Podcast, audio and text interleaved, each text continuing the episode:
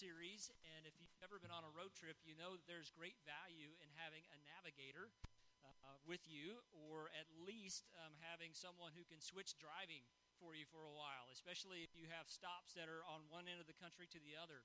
Uh, you may or may not have seen the classic American film Vacation, uh, but you know there's a scene where he drives off the ramp into the desert because he falls asleep at the wheel. So sometimes it's just good to have someone else come and drive for you uh, so you can get some rest, you can uh, focus on some other things, or you can actually just control the radio, uh, whereas it's hard to do while and so I'm excited this morning that Joe Huggins, who is a part of our Pastoral Advisory Council, uh, Wow, they never do that when I preach. That's awesome. That's, that's uh, yeah. That, oh, it's going to make me want to take a longer break. So, um, uh, Joel is part of our pastoral advisory council, and uh, I have assembled uh, five men to, to sit around me, to pray for me, to give me uh, advice and encouragement, uh, and just to help drive the car sometimes when it needs to be driven. Uh, it's also allowing me to do some different things for some long term strategic planning, which is just a real blessing. And so please welcome my friend Joe Huggins this morning as he brings the word. Morning. Can you hear me all right? Okay, good.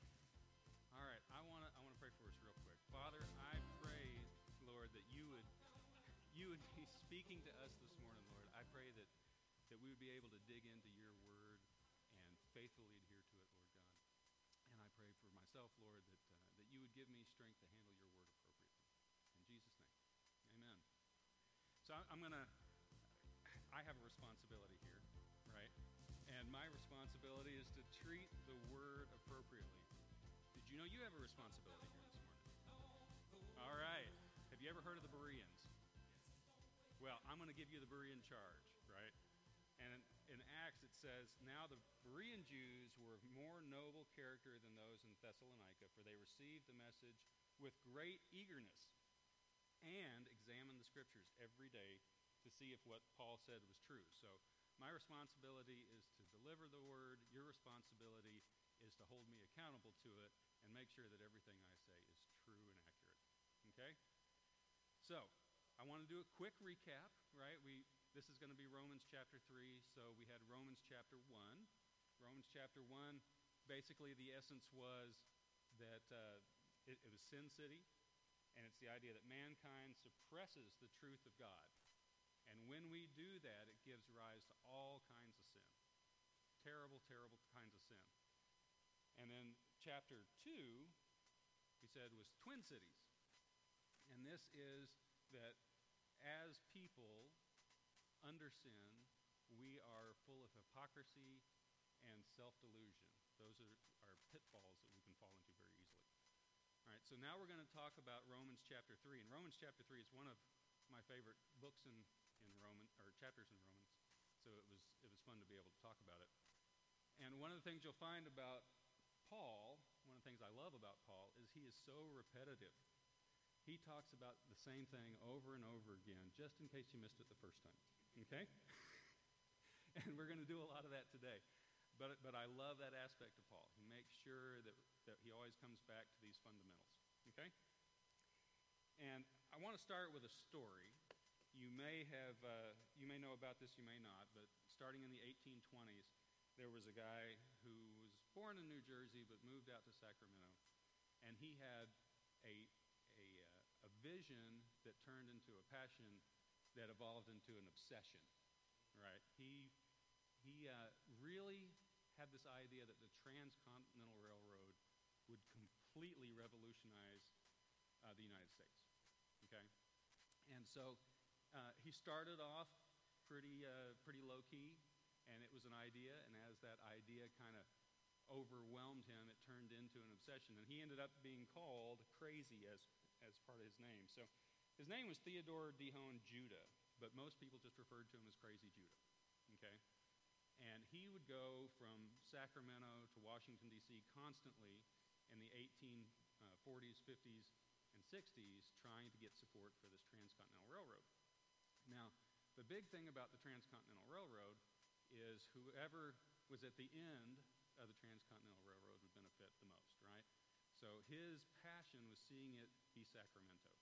There were lots of other ideas that had it going north into Oregon or south uh, to, to you know maybe uh, the southern part of California, but he really wanted it to be Sacramento. That's where he put down his stakes. And so the reality at the time was uh, the railroads went all the way to St. Louis, Missouri. And from there, you had to decide how you were going to get the rest of the way to California. So if you elected to take a wagon train, it would take you four to six months or longer, depending on the time of year, right? If you did it at the optimum time of year, four to six months just to get from St. Louis to, to somewhere along the East Coast or the West Coast. If you traveled by ship, right, that means that you'd have to go all the way down around South America and back up. It's 15,000 miles by ship. Okay? But fairly effortless, right? Someone else is doing all the work. That would still take you three to five months. Okay, so it might take a month off of your trip, but that's a long time on a boat. It's a long time. Now, there, there was an alternative because there was about a, a 20 mile trek through Panama. If you wanted to stop in Panama, cross Panama on land, and then go, go up, that would, that would uh, take that 15,000 miles down to 5,000 miles. However, the malaria was the problem, right? So if you were going to cross 10 to 20 percent of the people would get malaria. The death rate was, was enormous for Americans trying to cross Panama before the Panama Canal. Uh, and that would uh, take you at least two months. It's a month to get down there and a month to get up from Panama to, to uh, California. So, what they were able to do, though, with the train, once the train was finally connected, is it took one week. You would travel day and night right? But you would go all the way from St. Louis, Missouri to Sacramento. So it took all of that time and condensed it down into one week. This was a huge deal, right? But there was one problem that stood in the way of the Transcontinental Railroad, and they all knew it. And so Judah, crazy Judah, who would go back and forth from Sacramento to Washington, D.C., had scouted all along the Rocky Mountains trying to find some kind of passage. And his wife was an artist, a painter, and so she would paint the scenes of all of these various places.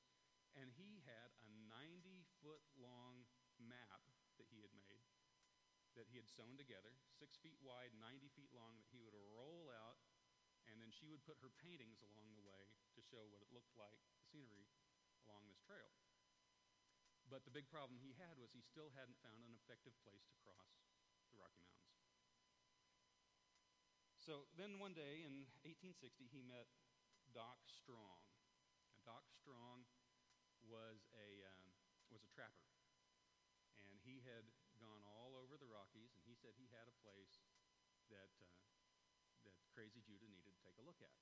And so he took him over there, and uh, there was another person that was with him who was the, the engineer, the designer of the railroad, understood all, the, all that was necessary for the tunnels, trestles, for the bridges, and things like that because trains could only handle about a 4% grade. Anything steeper than that, and the train wouldn't be able to make it up. All right, so they had to find something gentle enough for them to navigate through the mountains. And it turns out there was one place that seemed ideal. And this was in 1860. And it was around a place called Donner Lake. And the reason it was called Donner Lake, as you may remember, the Donner Party some 14 years earlier had tried to get through in a wagon train and had gotten stuck for the winter because of an avalanche. And they resorted to eating each other. Right, a terrible, terrible thing. And it was considered cursed ground as well. But nevertheless, Doc had taken Judah there and said this is the only navigable way through the Rocky Mountains, which was considered the Great Divide. Was the Great Divide that divided east and west. Okay? And so, they went ahead and committed to using the Donner Trail around Donner Lake. And they brought in um, Grenville Dodge, who was the engineer, and he was able to, to develop a plan to actually navigate the whole area with that 4% grade max. So just nine years later, they finished the railroad United States Congress committed so much funds to it that they were able to, to finish it. So, two railroads met in the Utah Territory to drive the final spike that created the railroad. one from Sacramento and the other from St. Louis. They met in Yukon, ter- Yukon Territory. I'm sorry, Utah Territory. Now, that created three of the wealthiest families in America for next century and a half. Right? The, the backers of this in Sacramento of the wealthiest families in the world. So the Great Divide separated the East from the West up through the Civil War, but we likewise face a great divide. No man can build bridges through it, though. Okay? This is something that, that's beyond us. So let's talk about the first point. First point is that sin truly is serious, and it separates us from God, and no one's exempt. Now, this is, this is kind of a problem because sin in our culture is very uh, trivialized. Okay? So we're going to talk about that a little bit. But if you look at verses 9 and 10 in chapter 3, it says, What then will we conclude?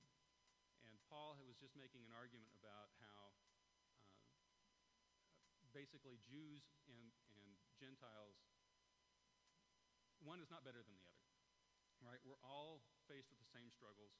The Jews aren't really uh, at any advantage, right? And he says, What then shall we conclude? Are we Jews any better? No, not at all. For we've already made the charge that Jews and Gentiles alike are all under sin. And when we say under sin, we mean bound by sin. We mean slaves to sin not just under the curse of sin, but Jews and Gentiles alike, we are all bound by sin. For as it is written, there is no one righteous, not even one. And this started in Leviticus, but it's mentioned in Psalms, it's mentioned uh, elsewhere in Scripture. Uh, everybody understood there is no one righteous, not even one. Okay? So we're all under the sin. No one is exempt. Just in case you thought maybe you were exempt, you're not. I'm not exempt. And this body that we have is full of sin. I remember when I was a kid, I, I saw a family circus cartoon that I really liked. This little boy praying by his bed. He said, Lord, forgive me for all my sins today and the ones I didn't have time to commit. it is a good one. Because we're not going to go through a single day without digging ourselves deeper into this pit of sin, right? And there's nothing we can do about it. But verse 20, if we jump there, it says, Therefore, no one will be declared righteous in God's sight by observing the law. Rather, through the law, we become conscious of sin. So sin really isn't there to punish us. Sin isn't there to discourage us. Sin, or, uh, sorry, the law isn't there to punish us. The law is there to demonstrate what sin is, to help us understand what sin is, right? And none of us are going to be declared righteous in God's sight just because we observe the law. Let's say that you're good at observing the law. I doubt you are, but let's say for argument's sake you are. You're not going to be declared righteous in God's sight because of it. All right, so how's that working out for you so far? It's not. So the purpose of the law is there to expose sin, to define sin, to make us cognizant of sin. It's not there as a as a a, a, type of uh, goal for us to meet because we can't do it. We're incapable. That's how we are. So let's talk about sin for a second because we don't like using that word. It's it's politically incorrect, right? when we talk about sin, we usually wor- use words like mistake, faux pas, gaffe, slip, miscalculation, error, blunder, misstep. None of those are true. Those, that's not what sin is. Sin is an act of the will, right? It is open rebellion and defiance to a loving God. It is surrender to a depraved and compromised flesh. But sin is not a mistake. Okay? Now, that may have brought us to the sin, but we need to understand the seriousness of sin. And as such, sin can't be corrected for simply by cleaning it up or hiding it, right? We can't wash it away. We can't say, I'm sorry, and it's taken care of. sin is there. It's a stain. It's a stain on who we are. So, illustration. And I hate to use this because I hot sauce. But, nevertheless,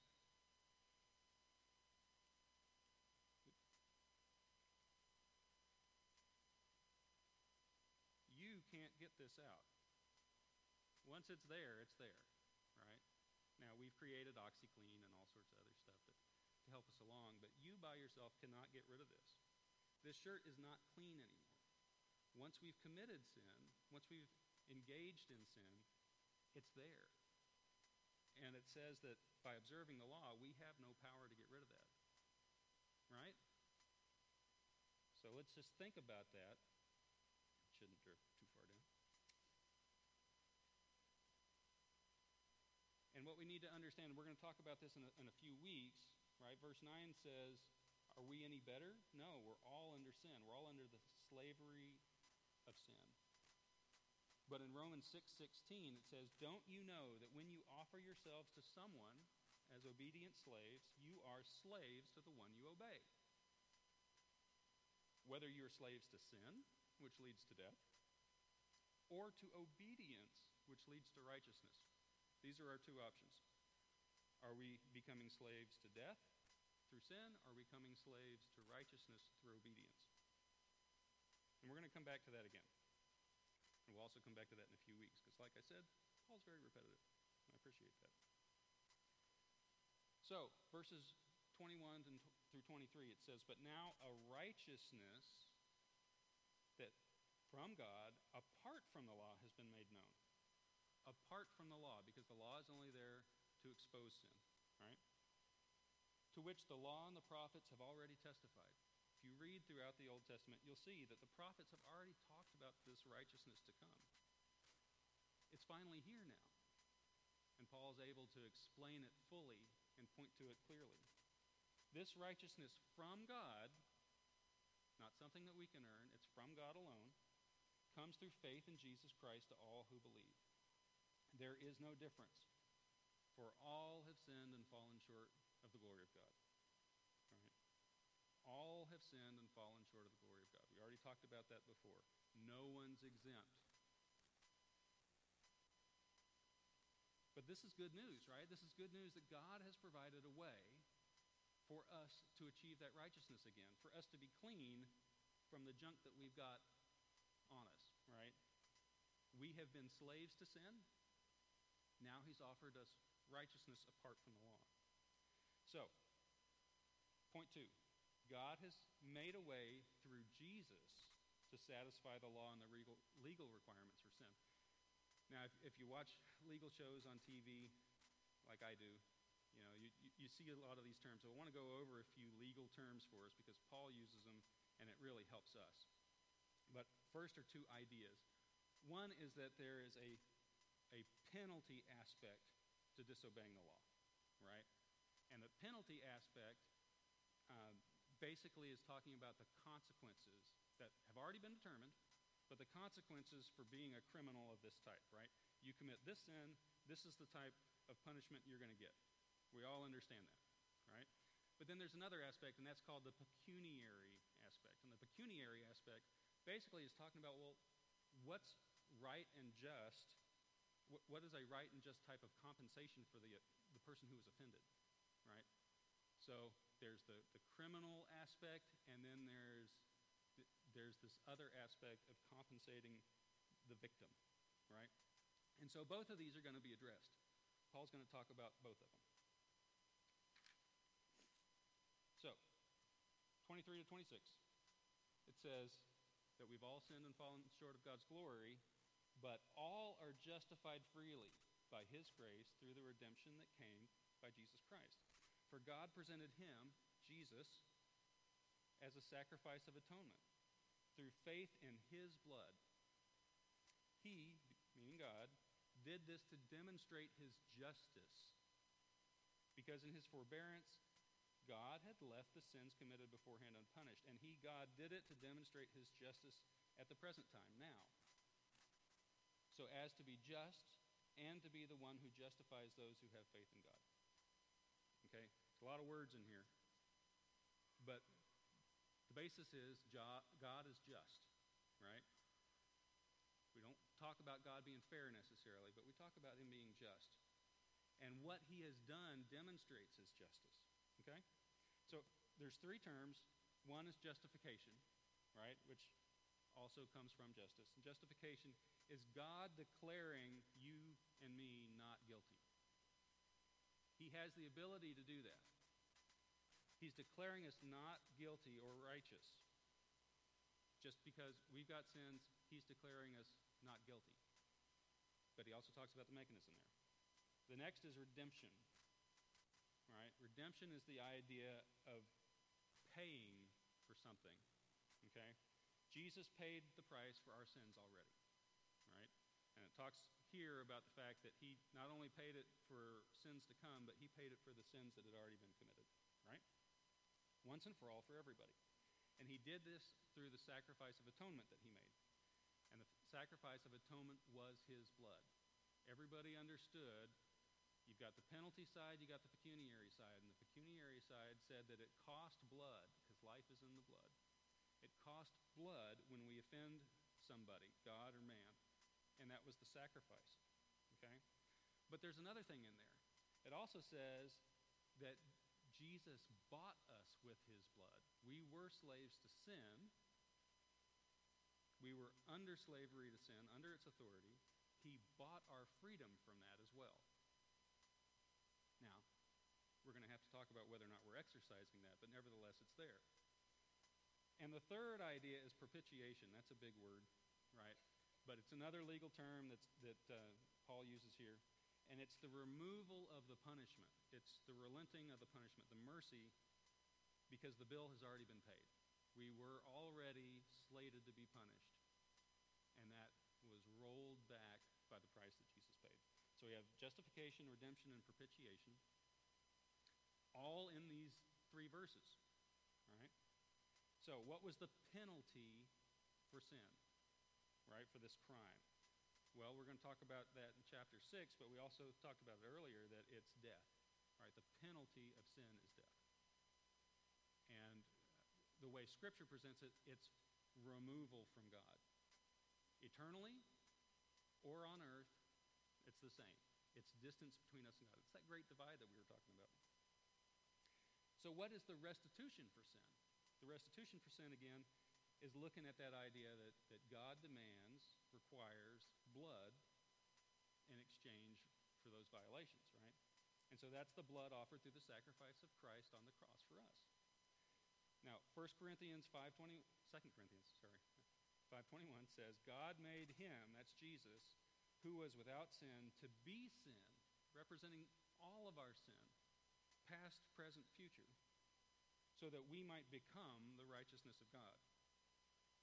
So the sin that we have and Scripture further says that he throws this out and gives us a new shirt, a clean shirt, Christ shirt, which is righteous, blameless, and without spot. Right? Man, that, that's awesome news. That is the good news, right? Wrapped up in, in that thought. We have this sin problem. We are criminals. We are guilty. And God freely grants us a reprieve, calls us righteous, takes away our punishment as long as we trust in that blood that Jesus spilled for us. All right? But what's even cooler to me is that God loves you and is devoted to you, and He doesn't have to be. God's our Father, He is devoted to you. He has done the work to provide you the opportunity for forgiveness and righteousness. So we are faced with a choice. Are we going to in turn be devoted to Him? Or are we going to do our own thing? And, and if there's nothing else that you hear from me here, hear this, right? If we aren't in obedience, we are in rebellion. That's really what it boils down to. It's not just that we have the opportunity to be clean. Now we have to decide. Are we going to be devoted to Him or are we going to disregard that and do our own thing. Right? So, we're either in obedience or we're not. We're either clean or we're not. We've got to stop thinking in shades of gray because Scripture doesn't do that for us. All right, so point three God saved us from sin, and we can't take any credit for it. This is the next thing. Right, we talked about earlier the fact that we can't follow the law and be declared righteous. It just doesn't work, right? God made the way for us, and we can't do anything but accept it or reject it. But we can't take any credit for the righteousness that comes from it. So let's look at verses 27 to 31. Where then is boasting? Well, it's excluded. On what principle? On that of observing the law? Because you can't do it. No, but on faith. For we maintain that a man is justified by faith apart from observing the law. Well, is God the God of Jews only?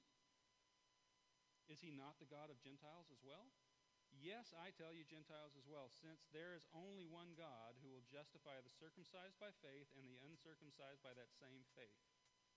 Do we then nullify the law by this faith? Not at all. Rather, we uphold it. The Gentiles didn't even have the law for crying out loud, right? The Jews were blessed with the law. The law was intended to show them how, fall, how far short they fall, not to, to condemn them, not to spur them on. It's a, it's a goal, sure, to reach, but it's really to illustrate how powerless we are against sin. And Gentiles have the same problem. We've already covered that. So we're just making sure that we understand that because God gave us this gift, we have absolutely no basis to take any credit for it. Right? What's interesting about this, uh, to me, is you know God's freely given righteousness is really at the heart here. God, God's trying to make sure we understand that His righteousness is free. It cost Him an enormous amount, but it's free to us. Right? It cost Him His one and only Son. He frees us both from the power of sin and the punishment of sin at the same time. But it's only when, and this is the big, uh, big requirement here, only when we put our faith in the work that Jesus did at the cross. Right? That's the only thing we can do. We put our faith in it, not belief, faith. Faith is stronger than belief. Faith is something you can trust. Faith is something that you actually orient your daily life around. Belief is just something in your head. Okay? And we're talking faith. We're talking something a lot stronger. So our faith is what allows and empowers us to obey the law. That's, that's the final part here. Is obeying the law going to get us to going to get us to where we want to go in righteousness? No. But the faith in Jesus Christ allows the transformation that gives us the power to uphold the law. Well, what's the law? What, what is the law? What did Jesus say the law really boiled down to? There were two things love God, love man. Right? Everything falls into line if we can do those two things. Sin prevents us from doing those things because we love ourselves. That's really what, what it all boils down to. We love ourselves. God wants us to love God first and love man. If we're able to do that, we're upholding the law. But that can't come naturally. That comes through transformation, sanctification, only through God. Okay? So, our role is simply to accept the free gift that God gives us, but to exercise this new freedom. He's given us freedom, and we have to exercise it. We have to exercise it from sin while we're upholding the law. And it's not that we're really trying to uphold the law, it's that we're trying to love God and love man, and this all falls into place. Right? So we need to remember what we talked about in Romans 6, right? It says, Don't you know that when you offer yourselves to someone as obedient slaves, you are slaves to the one you obey? Whether you're a slave to sin, which leads to death, or obedience, which leads to righteousness, which is it going to be? These are your two choices. Just sitting down isn't an option. Are you going to offer yourself to sin, which leads to death? Are you going to offer yourself to right to uh, righteousness, uh, I'm sorry, to uh, obedience, which leads to righteousness. So we need to recognize that obedience to the word is paramount here, right? Even Jesus said, How are people going to know that you belong to me? There are two, re- two things he said. One is your love for one another, which is upholding the law. And the second is that you obey my commands. Those are the two things Jesus said. People will know that you're Christians. They'll know that you belong to me if you can do those two things. If you can love one another and you can obey what I've told you to do. So obedience is key. And we don't talk about obedience a whole lot in society because obedience, I don't know, it, it treads on our free will, right? but we're already obedient to something. We're either obedient to the flesh or we're obedient to Christ. You're already obedient to something. All right. So, we've been set free from slavery to sin, but are we actively obedient to the Word of God? That's really the nuts and bolts here. So, our sin has created a chasm, a great divide between us and God, and we can't bridge it. But Jesus came to do that. God sent Jesus by his blood. That cross provides a way across so that we can restore a relationship with God. Remember, sin is not a trifle. Sin is extremely serious, and a holy God cannot abide with us when we allow sin to be between us. Okay? So the, basically, Jesus bridged that gap and reunites us with God. And the questions to us are first of all, the Bible says you have sinned. That sin separates you from your God, the God that loves you and has a plan for your life. You are guilty, and there's no debate. What is your plan to deal with it? Think about that. If you haven't already done it, you've got to have a plan to deal with the great divide between you and your Creator. The second question is this that comes out of, out of what we've talked about here God is offering you forgiveness and freedom from slavery as He's taking care of this issue. But he demands, rightly so, and expects our obedience in return. Are you obeying the word? Or are you obeying yourself and living in rebellion? Right? We can all look good on the outside, but this is a question for us to really consider in our hearts. Have we really surrendered to the Lord and are obedient to Him? Or are we really just trying to do our own things and, by extension, living in rebellion to God? It's really that crystal clear. So I'm going to pray for us real quick if the band wants to come back up. Oh, I was done early. Sorry. But think about those two questions. How are you dealing with the sin that you have in your life? And are you really living in obedience or are you living for yourself? Lord, we thank you for today and we thank you for the clarity of your word. Lord, it penetrates, it convicts, Lord God, and it draws us to you. I pray that we would be digging in and digesting your word we'd be seeking out your truth, that we would be understanding your heart and your will for us, Lord God. I pray that you would speak to us as we're going through Romans, Lord God, that you would speak to us about the truths that we've uncovered, and that you would help us uh, to have a heart that seeks after you, that we would obey you in all things. And Lord, that we would accept the gift that you've given us. We would stop our struggling and our striving, and we would accept your gift, God, and rest in the freedom that you've given us. Thank you for your Lord. Thank you for sending Jesus Christ to pay that price for me that I couldn't do on my own. I was powerless. Speak to us, Lord, and give us strength. In Jesus' name we pray. Amen. Thank you, Joe, for sharing that with us this morning. And I want to invite you this morning to consider the questions that he asked